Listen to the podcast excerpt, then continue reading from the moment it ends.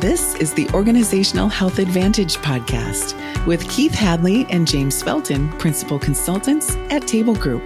They're in the business of coaching leaders to build strategic focus and cultural alignment that leads to amazing results.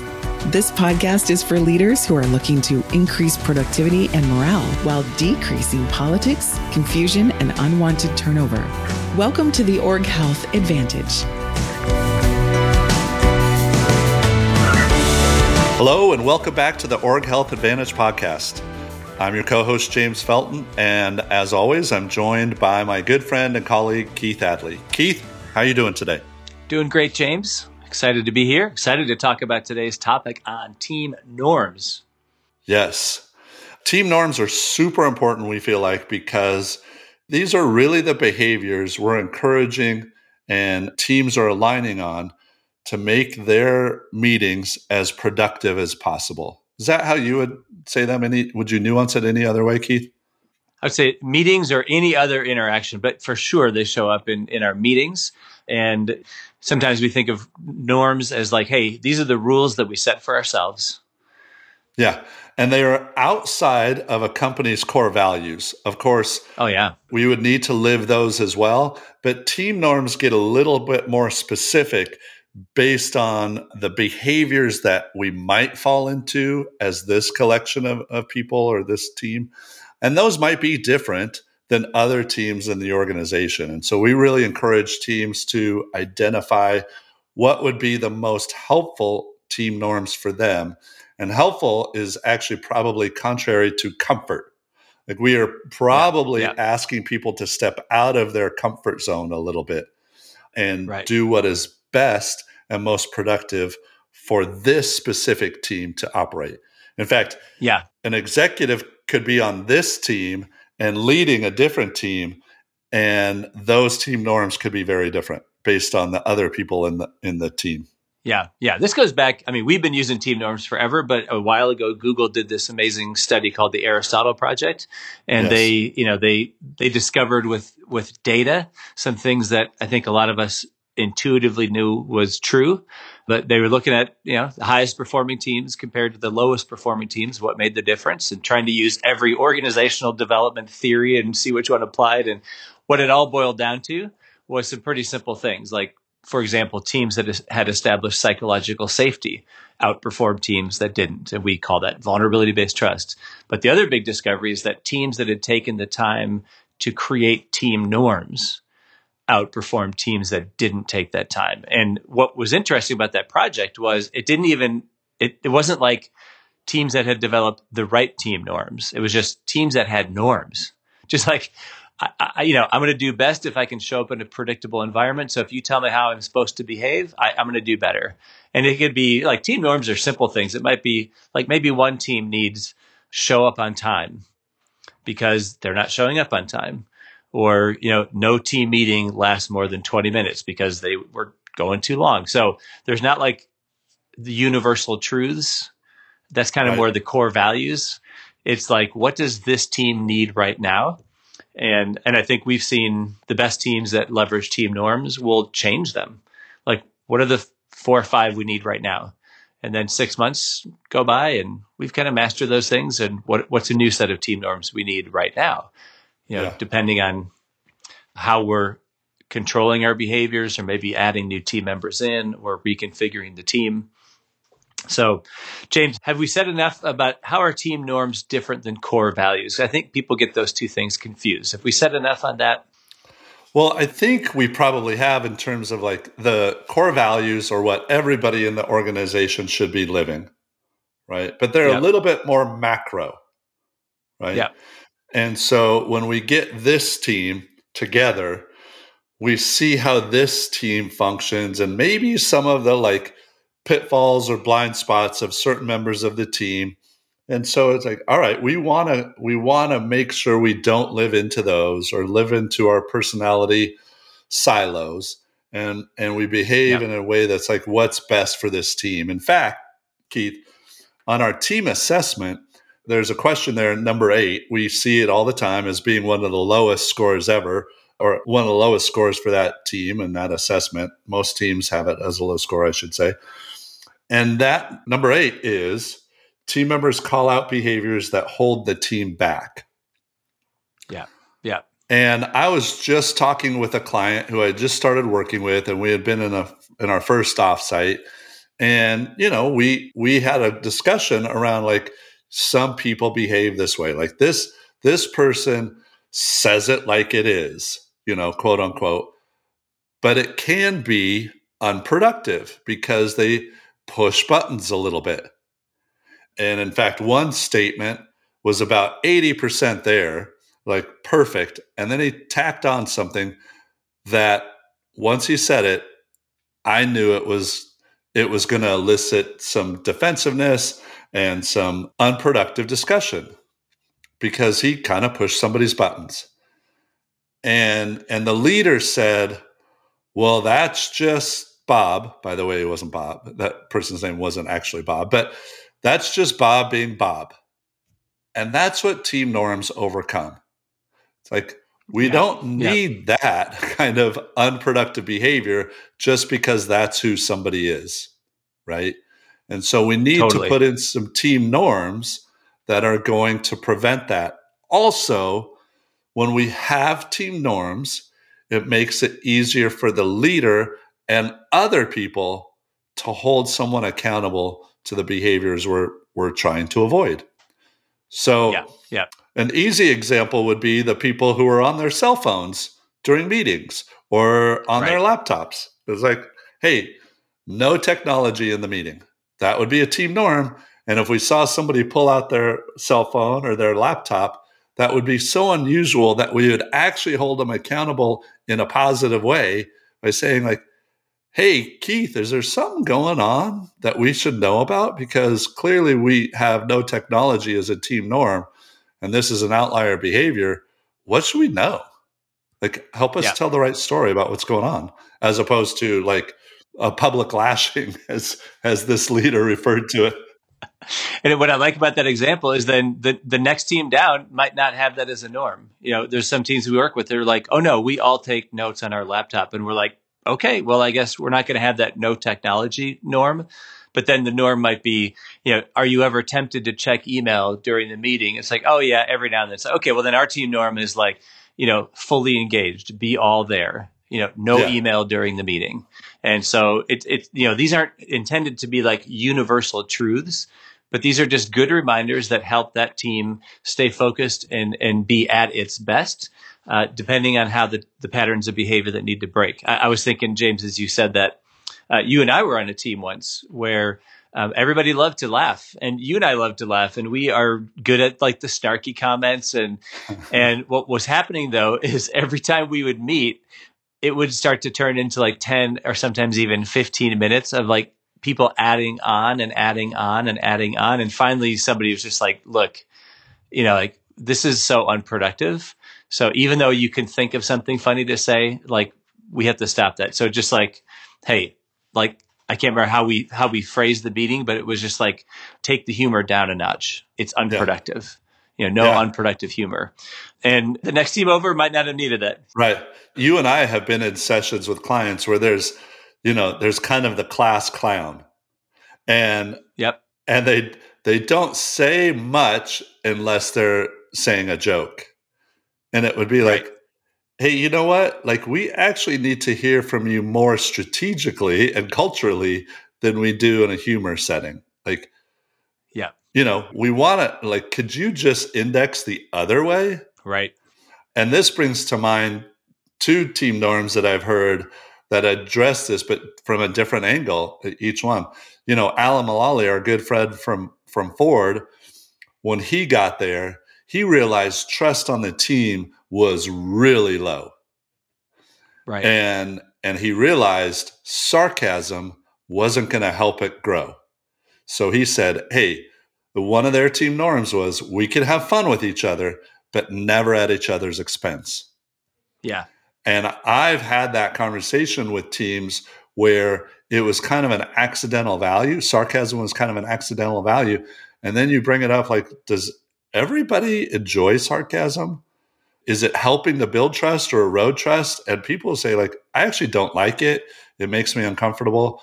and it actually uh, prevents me from fully trusting this team. It's like, oh my gosh, that's yeah. great. We needed to know that. So that was Alan Mulally's perspective. But I also love Gregg Popovich, who's the head coach of the San Antonio Spurs and he's won multiple NBA championships with them. He has a different team norm, which is you need to be able to give a dig and take a dig. Mm. Because on an NBA team, you folk they're they're traveling so much together and they're spending so much time together like on the practice court, in the film room, obviously in games, on the team bus, on the team charter, you know, like it's just kind of a norm in in sports teams to like hey, we're going to be a little sarcastic with each other. You need yeah. to be able to take it and give it. And yeah. and what I love about that is like it sets the expectation to fit yeah. in. You know? Yeah, totally. In both an Alan setting of like let's eliminate sarcasm on the team or Gregg Popovich, let's like it's going to happen. So you you yeah. need to step up. Eh, what I love about that example, James, is that's exactly what we were trying to get to with you know what is a team norm. Yeah. I actually I would I would do fine in both of those settings. Totally. Personally, like I I love sarcasm and I can take a dig and give a dig, but I, have also seen the destructive impact of sarcasm. So if I was joining either one of those teams, first of all, it'd be way more fun to be on Popovich's team. Um, but if I was going to join either one of those teams, I would do fine, but I would need to know what the rule is. Because what would not be okay is if I showed up on Alan Mulally's team like Mr. Sarcasm and give a dig and take a dig and then and then realize like, oh, that's outside the norm. And people were looking at me crossways because I was, you know, behaving poorly. But then nobody ever told me what behaving poorly was defined as. Yes. I actually joined a team and you know me, I have like snarkiness as part of my DNA and sarcasm as part of my DNA. And so totally. it's like I joined a team and that's where I went because like, hey, that's that's kind of my love language, you know, is snarky totally. sarcasm sarcasm. And I was realizing like, oh, I'm actually kind of offending people. And they're not taking it the way I wanted and they're not giving it back. And like, this is so different from what I'm used to. Yeah. And it would have been so helpful if I had known that before I joined. Right. Yeah. You know.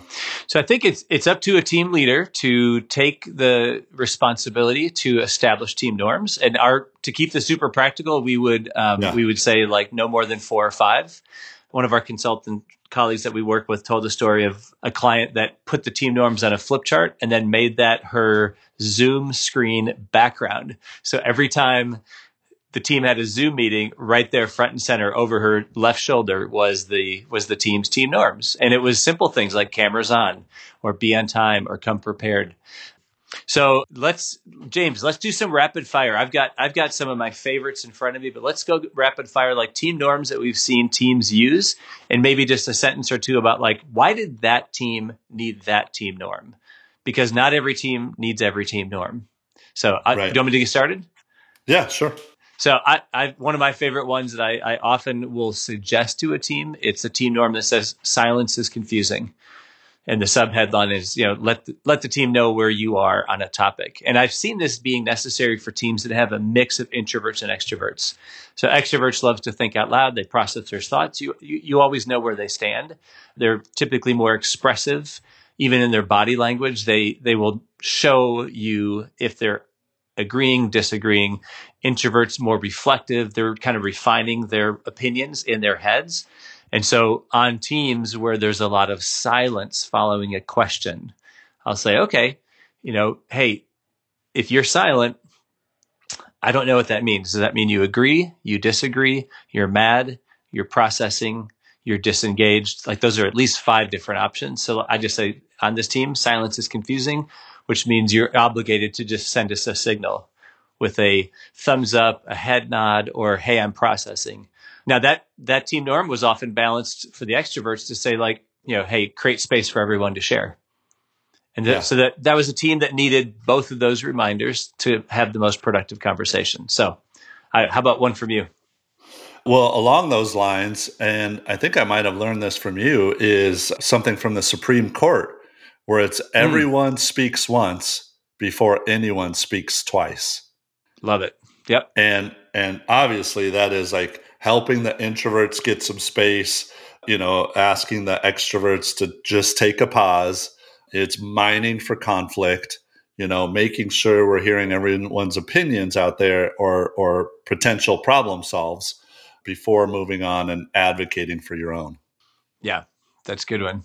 Here's one that I always needed. Uh, you know, I, I grew up in the Midwest. I grew up in Minnesota, and so like open, direct conflict was something that I didn't didn't come naturally to me. And so a team norm we call it enter the danger, which is when I'm yeah. vibrating on the inside, as we'll say, about something, I lean on that team norm that says just enter the danger, meaning just just say it. It's usually not nearly as dangerous as it feels. And so it helps me overcome that tendency that I'll have to hold back when I should speak up. And and we see that a lot on teams in the Midwest or teams where you know people are coming more from that conflict avoidance or a tendency toward artificial harmony. So enter the danger. And then some other teams have that paralleled with say the kind truth, which is like it's a good thing to enter the danger, but don't say it in such a way that you trigger a reaction just based on how you say it. So, yeah. you know, speak the truth, but speak the kind truth. So those are team norms that we've often advocated for. Yeah. The, the last one that I would add, because it's getting a lot of energy of late as and we recently did a podcast about this topic which is above the line below the line and so the team norm would say stay above the line or live above the line and that is encompassing the behaviors of being open minded, curious, keeping a learning mindset, and focusing on what's best for the organization, as opposed to being below the line, which is closed minded, defensive, focused on being right. Yeah. And that one is like such a powerful one that a lot of teams are adopting that as well. Yeah, that's a great one. Um, one that we have advocated for often is clarity and closure. Yeah. So uh, I've worked, we've worked with a lot of teams. I've been on teams. I've contributed to a, a, lack of productivity around just like continuing to talk about something. And then if the team norm is like, okay, let's bring this to clarity with closure, that phrase, everybody knows what it means. And it's like, okay, you're right. What's the decision? What's the next action? or like, hey, I, I don't, I'm not, I'm not super clear on what the outcome is here. It's like, okay, yeah, you're right. We need to bring it to clarity and closure. So the whole team can normalize around this tendency to bring conversations back to a focal point of a decision or an action. And again, some teams do that naturally. If you got a bunch of, you know, on the Myers Briggs, a bunch of ESTJs, ISTJs, ENTJs, like they're going to bring things to closure. But if you have a bunch of idealists and in you know and artisans on the team you know that might not come naturally so they need to be reminded so again it's not a core value but it's a good behavioral reminder. Yeah yeah. And again i mean we've we've given five just now. We gave a few before or early in the podcast. And so those are great examples. Once again the idea is to address the weaknesses or the blind spots of people or the team in general? Yeah. Oh, I have a funny story there. Yeah. I remember doing team norms with the team, and it was a team that, like, on our conflict continuum, everybody had a tendency towards artificial harmony. It was like oh, conflict was really uncomfortable for this team, which, by the way, is super common, probably yep. more common than the opposite. Yeah.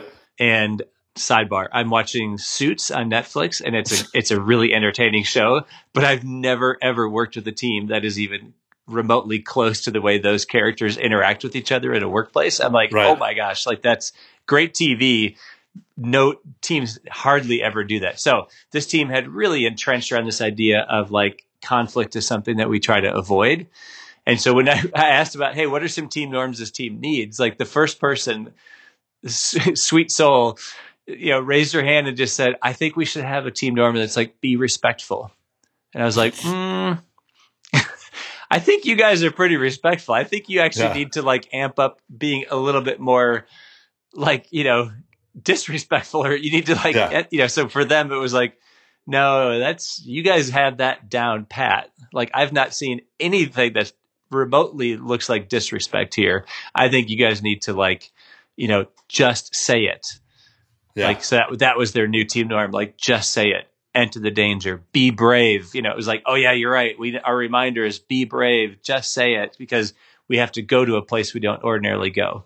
Yeah, and by the way, after you identify what are going to be the best team norms for your team, then how you put these in practice is remind the team at the start of the meeting, maybe even the middle of the meeting, you know, like, hey, remember, these are the behaviors we need to live into more than just what's comfortable for us. Yeah. And and when you see it or like see um, somebody not living into it, call it out. If somebody's being yeah. closed minded or defensive, and you have a, a, a team norm of live above the line, curious, open minded, call that out right in the moment. But you could say, like, hey, Keith, we have this team norm of living above the line, and I think you're going below the line right now. Yeah. You know? Yeah. And uh, totally. uh, not that you would ever do that, but that's the, you know, that's oh, how we would do it. That's how we would do it. Yeah, totally. Another way to super practical is when you're onboarding somebody onto the team. You know, and and, and yes. we've we've worked with so many teams where we're in an offsite or in a meeting and it's somebody's first time in the meeting. That is a great way if you have an established set of team norms. Say, hey, let's just let's everybody take one team norm. Uh, give the history of it. Why did we establish this as the team norm? Because we don't do it. And then talk about how we use it and then that person knows like okay good so this is this is normal on the team yeah. one of our clients james you know one of their team norms was headlines it's because five people on the team were long talkers and as i am and so it was like hey guys headlines and, and if you could see me right now i'm kind of i have my hands above my head and i'm kind of doing this like this signal headline and so even the the physical signal of like doing drawing a headline in the air was a signal to the team or to the individual who was starting to go on too long, like, hey, hey, bring it back to the headline. It's like, oh yeah, that's right. So yeah. use this to onboard new team members, read them out at the beginning of a meeting, interact with each other over them, you know, give each other feedback specifically about them. All, all great ways of making this practical. Yeah, awesome. So our advice would be for each team, develop norms that are specific about their challenges, weaknesses, blind spots to help the team perform better and more effectively. Yeah. And for what it's worth, we have a list of team norms that we've collected over the years. And if you want to copy that list, just shoot either one of us an email keith.hadley or james.felton at tablegroupconsulting.com. Perfect. All right. Thanks for your time, Keith. This was super helpful for teams, I think. And I look forward to joining you on our next podcast. Sounds good. Thanks for listening to the Org Health Advantage. Your hosts, Keith and James, are helping leaders change the world of work and invite you to share this podcast with your friends and colleagues. For more resources on building stronger teams and organizational health, check out tablegroup.com. Produced by Audivita Studios. Connect your voice to the world.